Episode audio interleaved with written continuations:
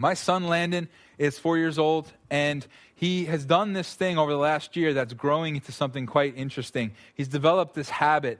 Uh, basically, he blames it on being itchy. But what he does is he started out with just like kind of like this habit of like a little nose swipe like that. Like he'll be playing Wii or something like that, and he just starts going like this.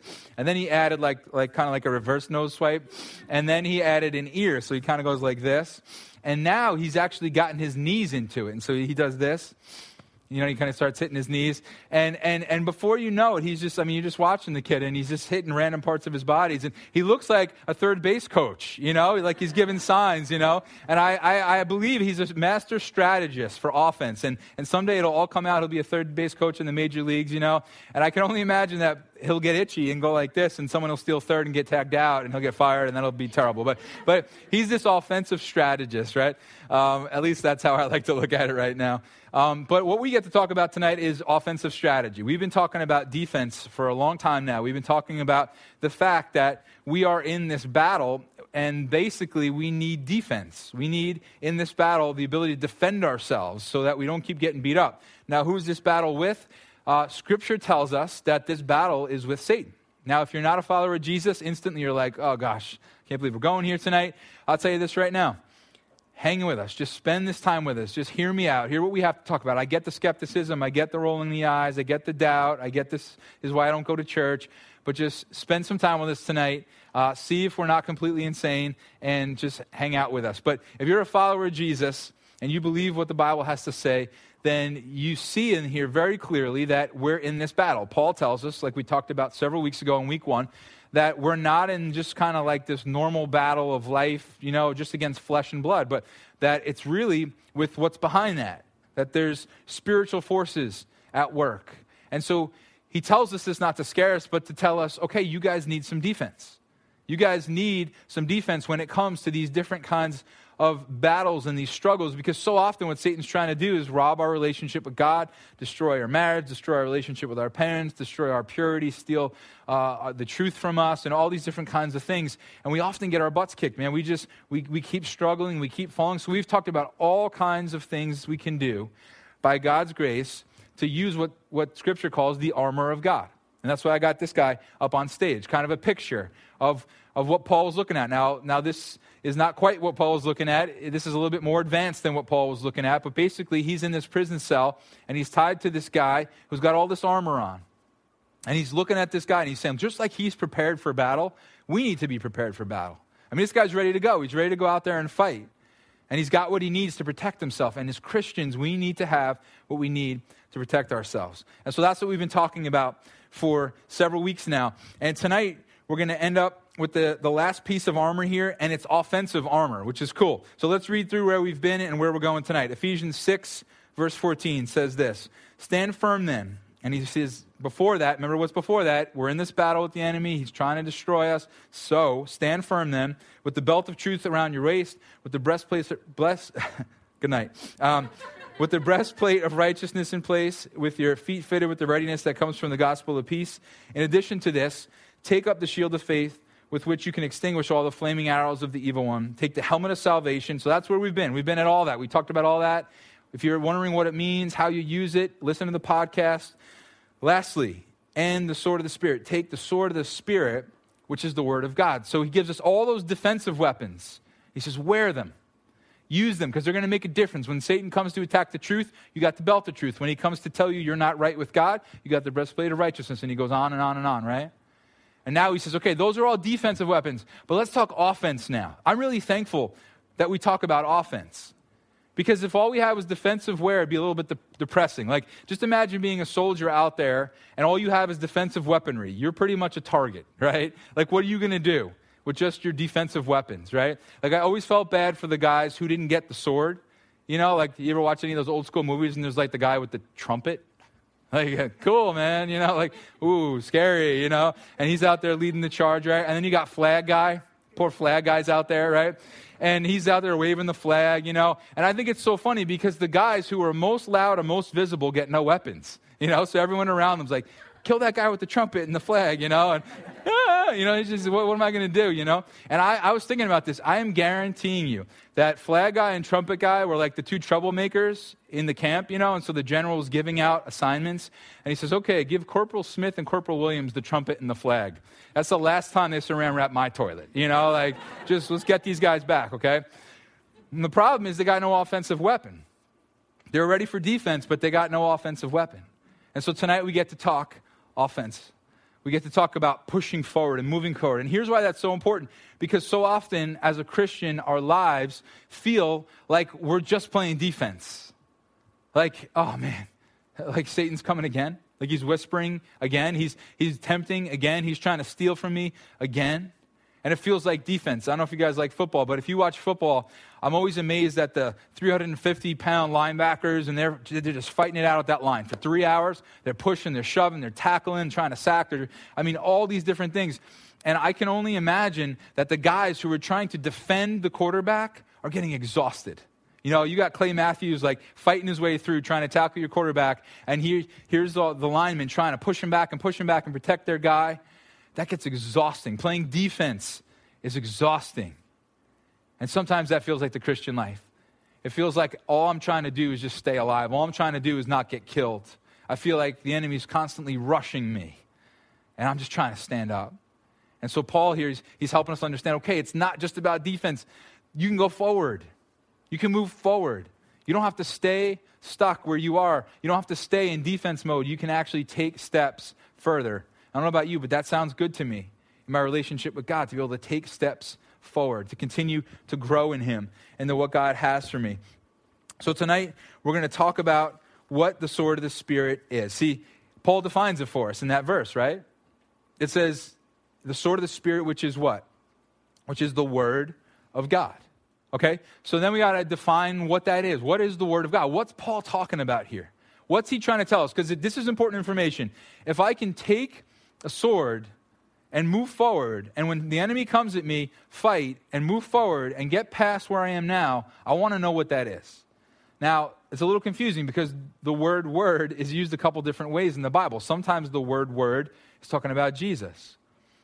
Other times it's talking about the word of God like the Bible. You know, it's like some of us are imagining kind of, okay, like reading the Bible is how I kind of fight back against the enemy, or, or knowing the Bible is how I fight against the enemy? Well, kind of.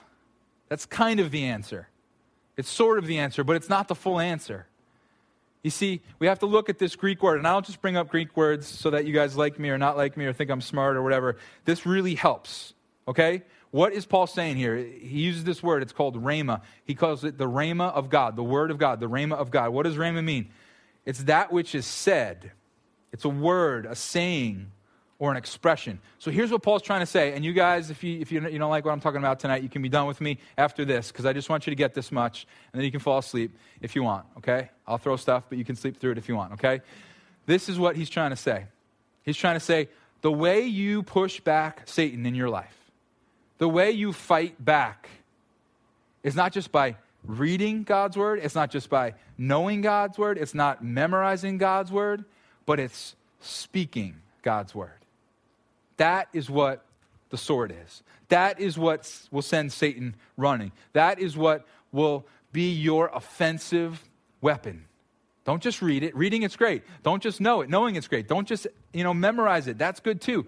But you got to get to speaking the word of God. That's what Paul says is this great weapon. Now, how do we use it? Well, we got to know how these guys back in the day used it. See this knight here that I have? His sword is really long. And honestly, that's a bad picture for you. Because these Roman soldiers, the one that Paul was sitting looking at while he's writing this, the sword was really short and it was double double edged and it was used for hand to hand combat. It's like right there in the heat of the battle. And I think, guys, that's no mistake because in our battle, it's kind of like with Satan, we're at hand to hand combat, isn't it? It's kind of like we're in this battle. And, you know, sometimes you see in the movies and they got like that battleship in the middle of the waters and it shoots this missile like thousands of miles and it hits the target, you know. Satan usually doesn't work like that. He's usually right in our face. And he's, he's whispering and he's, and he's up close and he's, he's tempting and he's luring and he's accusing and he's trying to get us to believe God doesn't exist or doesn't love us or, or that we can't trust God or that this temptation, this, this lust or this anger or this jealousy or this you know, material thing is going to ultimately satisfy us. And he's just, he's whispering us, whispering to us. And he's right there in our face. It's hand to hand combat. And what Paul is saying is you need a little sword, a little sword that's going to be this weapon that's going to drive Satan back. And he says it's the word of God, but not just knowing it or, or liking it or loving it, or it's speaking the word of God. Now, the best example that we have of this is Jesus. Now, if you know where I'm going right now, that's great. If you're like, oh, I know what story he's going to use, he's going to tell this story about Jesus and how he used God's word. Listen to me. I really don't care if you know it. I really don't. What I care is that you live it. Because my guess is if I were to say, okay, raise your hands, if on a daily basis you speak God's word and use it like a weapon to drive the enemy back when he tempts you or when he accuses you, when he tries to make you feel guilty, when he tries to make you feel unloved. If I were to say, okay, raise your hand if daily you speak out God's word and use it as a weapon, I would guess two or three of us in the room would say, that's a daily thing I do. Now, this is something that I need to get better at. I'm not trying to come down on you. This is something I think everyone in the room needs to begin to live out. And some of you know the story where I'm going, but we don't live it. So who cares if we know it? So tonight, I want to challenge you to listen, but I want to challenge you much more than that to live what we see Jesus do here. And I think you're going to see some things in this you've never seen before as we walk through this, because I know I did. So, Matthew 4, Jesus and Satan, hand to hand combat. I said in the 6 o'clock service that I think when we get to heaven, this is going to be playing on screens every once in a while. I don't have support for that. You know, don't fire me as your pastor if I'm off on that. But, you know, you can see me in heaven, liar, you know, all right? Like, okay, I think you're in the wrong spot. Anyway, um, all right, Matthew 4, verse 1 says this And Jesus was led by the Spirit into the wilderness to be tempted by the devil. After fasting 40 days and 40 nights, he was hungry. Thanks for that little tidbit of information. That's, I didn't, couldn't have figured that one out. Uh, the tempter came to him and said, If you're the Son of God, tell these stones to become bread. Now, so Satan comes to Jesus, and it's very, very safe. Doesn't it feel like a safe temptation? I mean, Jesus is hungry, and Satan's just telling him, You're hungry, eat. You know, like turn them, turn them into bread. What's the big deal? And sometimes that's how he comes to us. It's very overt, it's, uh, or not overt. It's very, it's hidden. It's, it's just this little thing that looks real innocent. But you know what? If Jesus had gone for this, he would have stopped trusting his father. He would have stopped obeying his father, and he would have begun to rely on himself. And he ultimately would have disqualified himself from being able to save you and I because he would have done what the enemy wanted him to do. And so this is a huge, huge, huge deal. And I just want you to see how Jesus comes back at him. It says in verse 4 Jesus answered, It is written, Man shall not live on bread alone, but on every word that comes from the mouth of God. So Jesus quotes Scripture. This is Deuteronomy 6. He speaks the word of God. Now, I want you to think about something for a second. Who's speaking the word of God right now? God. Jesus is fully man, but, but he's fully God.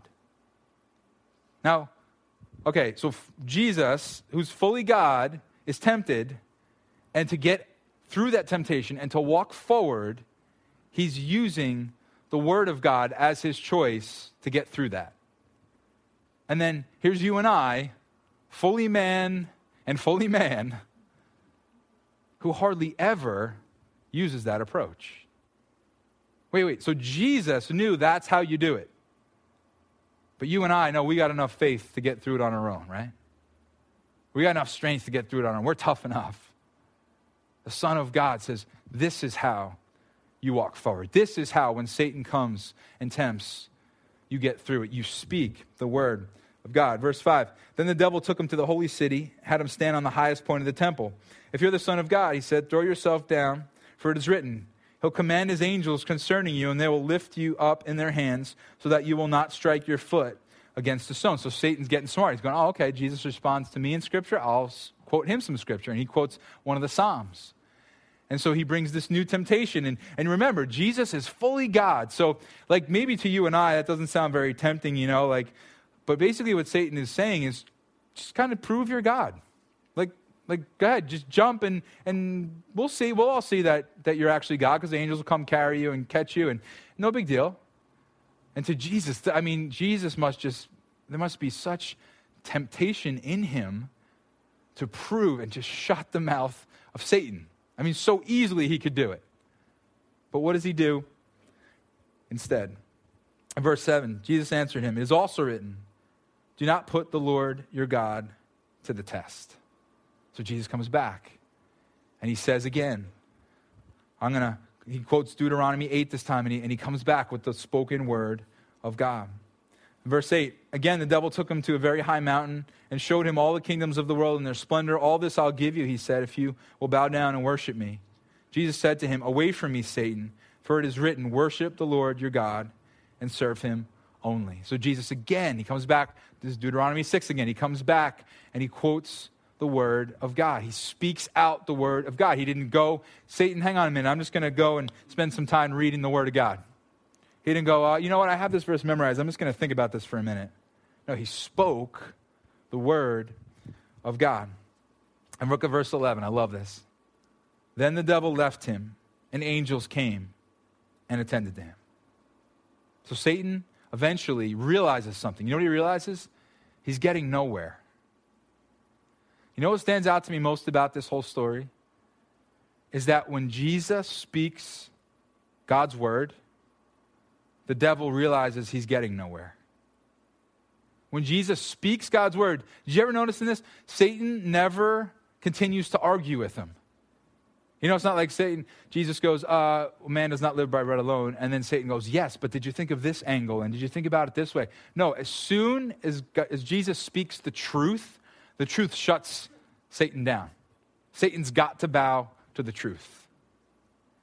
Now, okay, he, he does then go and tempt him in a different way, but Jesus is right there with a new response from the truth, from the Word of God. And so, again, the truth shuts Satan down. He gives him no wiggle room. He gives him nowhere to go. It's almost like when Jesus brings up the truth, Satan goes, Oh, great, he's using the truth on me. I, there's nothing I can do. There's nothing I can say here. Let me give you a little example from real life of how the truth will just shut things down. That's just, it's true of all things, not just in Scripture. The truth will shut something up real quick.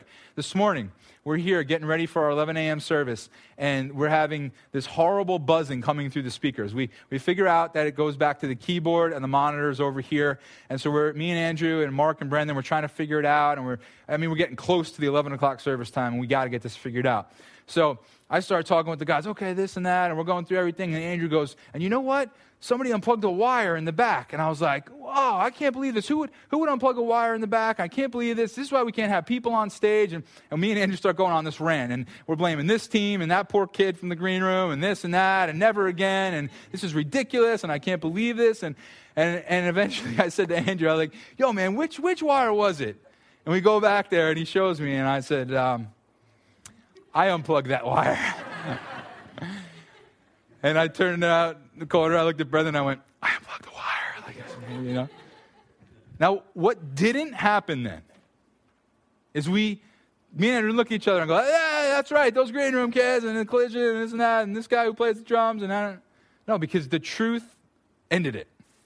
As soon as we knew what happened, it was like, there's nowhere to go in this argument anymore. I, am certainly not going to bring it up anyway. You know, I mean, like this, this, this just is silence now, and you'll never speak of it again. You know, I mean, it, the truth, just shut it down. There's no way to run.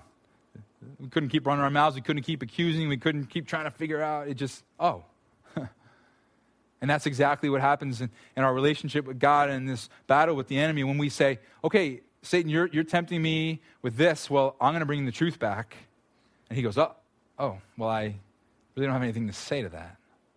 I can't keep going down that road because you leave me no wiggle room. There, there's nothing to do. I mean, if you had responded in your own strength, I could have kept coming. I could have kept trying to deceive. but you just, you just showed me exactly what I know I have to submit to. You're, you're trusting in something that I can't beat. I mean, this is, this is Satan's perspective now. How can, I, how can I keep going down this road if, if you know that's true of you? If you know God's done that for you? Then I can't, I can't get you that way. And maybe he'll try a new avenue. Okay, cool. So now I bring up a new truth. I, I speak a new word of God, and I see it act like a sword, and I move forward by God's grace. So, what's up with Deuteronomy 6 and 8? Why did Jesus quote Deuteronomy 6 and 8? I, I, was asking myself this as I'm studying this. I'm like, okay, so Deuteronomy 6 and 8, those are the three responses he gives, all out of these, these two chapters, real close nearby in this one book. Is that it could have been coincidence, but is there something deeper here? And as I looked, I found a couple different theories and stuff, and Pastor actually talked about a few of those in a message he did a little while ago. But you know what I found that really intrigued me? I found that Deuteronomy 6 and 8 were part of the scripture that was taught over and over and over again to little Jewish boys. Jesus was once a little Jewish boy. He was once sitting in, you know, elementary school.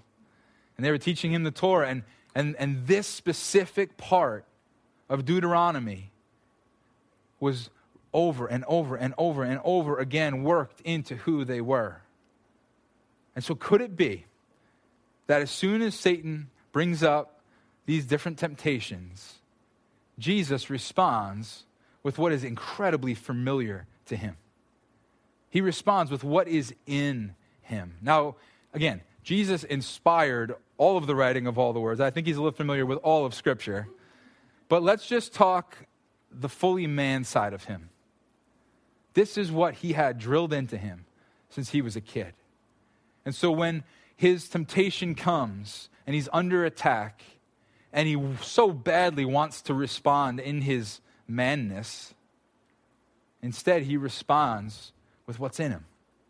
And he speaks the word of God that's in him. And I think so often you and I don't speak the word of God because it's not so much in us. And it's a good thing when you're tempted to open scripture and begin to read it. It's a good thing when you're tempted to begin to say, oh, what's that verse I, I learned? When, you know, okay, I'm going to repeat that in my mind. But that's not what Paul says is the sword. And that's not what Jesus did. No, Jesus and Paul both spoke the word of God, and they knew that was the offensive weapon. And yet, I would guess that out of all the people that are hearing this message tonight, 1 to 2% of us actually uses this approach on a daily basis. And I need to get better at this. This is something God's been challenging me to grow in because often when I'm tempted, I'll pray, hey, do that, still do that. That's a good thing. Often when I'm feeling under attack, I'll, I'll read scripture, I'll, I'll talk to a friend about the situation. Good things. I'm not saying stop doing that. But ultimately, it's kind of like you and I are soldiers who have all this armor on, and we're standing there holding a sword, but we never swing it. Like we've got access to it. It's the word of God is in our hands, like literally for most of us, in our hands all day, every day. And yet, Paul is saying, and Jesus is modeling, that what will work and what will drive the enemy back is when we speak it.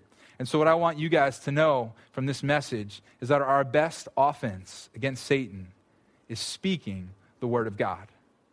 Our best offense against Satan is speaking the word of God, is actually speaking it out loud. Now, obviously, timing is important on this one. You know, I don't recommend tomorrow in class, you know, you feel tempted or the teacher begins getting you angry and you stand up and say, Satan, I rebuke you in the name of Jesus. And, you know, I mean, you just go off on this tirade, you will be escorted out. I guarantee it, okay?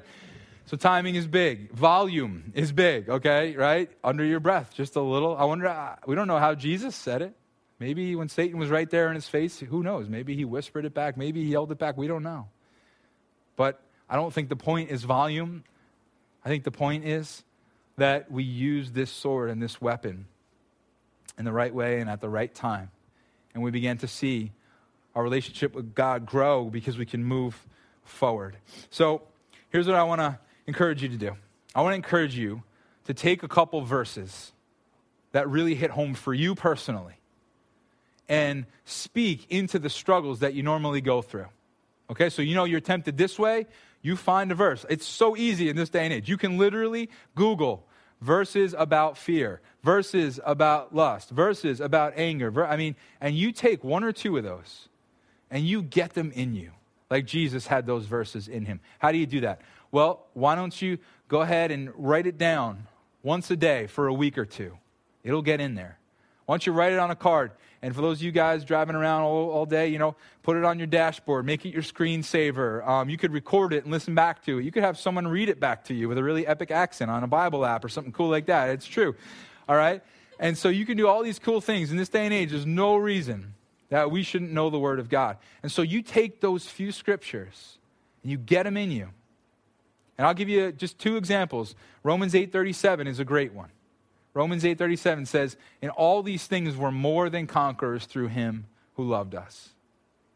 And so pretty much whatever you throw at me, Paul's saying, I'm more than a conqueror, not in me, not in me. I'm weak, man. I'll, I'll fall apart quick. I'll break apart quick, but, but through him who loves me.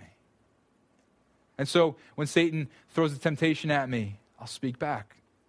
I'm more than a conqueror through him who loves me.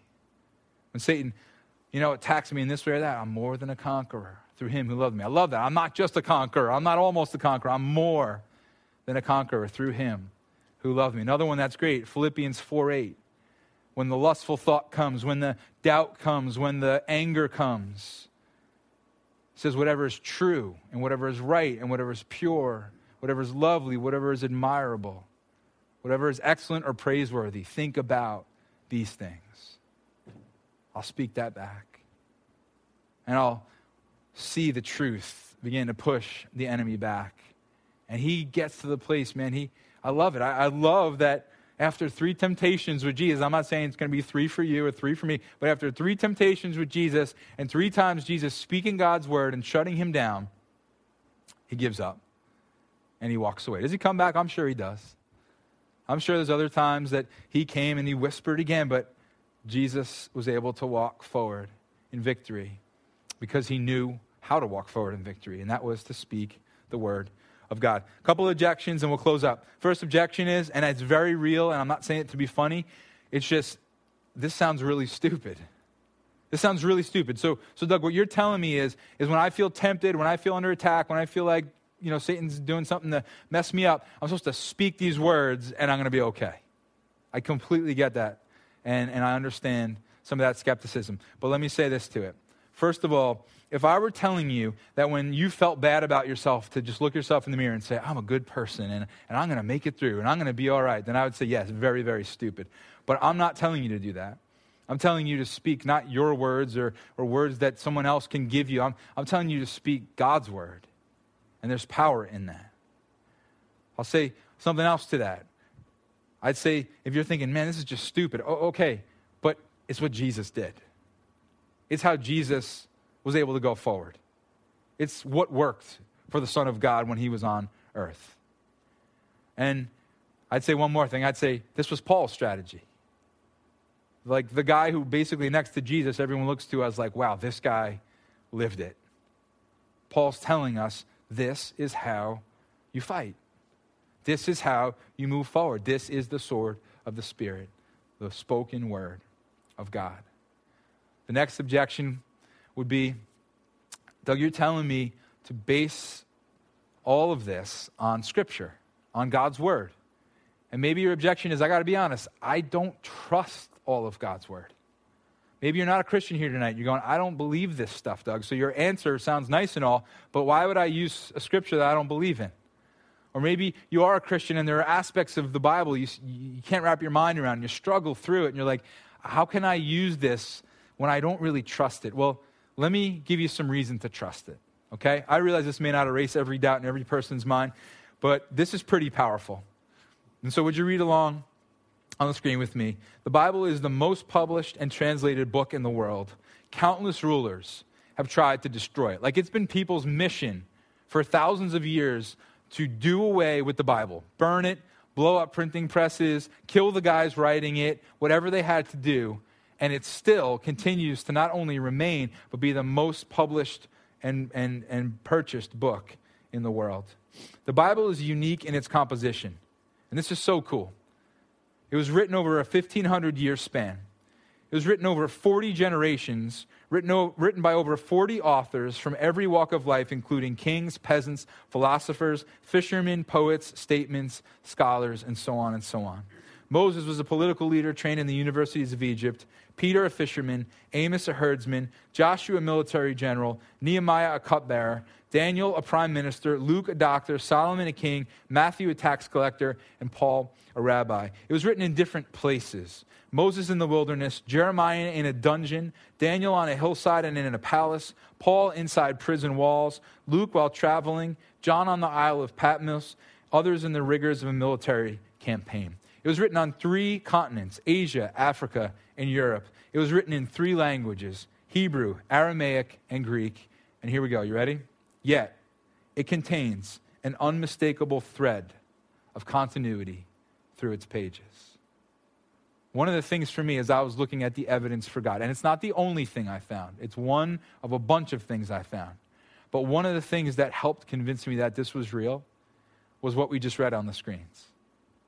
That you're going to tell me over 1500 year time span 40 different authors uh, some rich some poor some imprisoned, some kings different languages on different continents. They obviously didn't know each other many of them yet they all tell the same story they all tell the story you know what the story is man is broken and we need a savior that's what the whole bible says we can't fix ourselves, but someone will come and they'll fix us.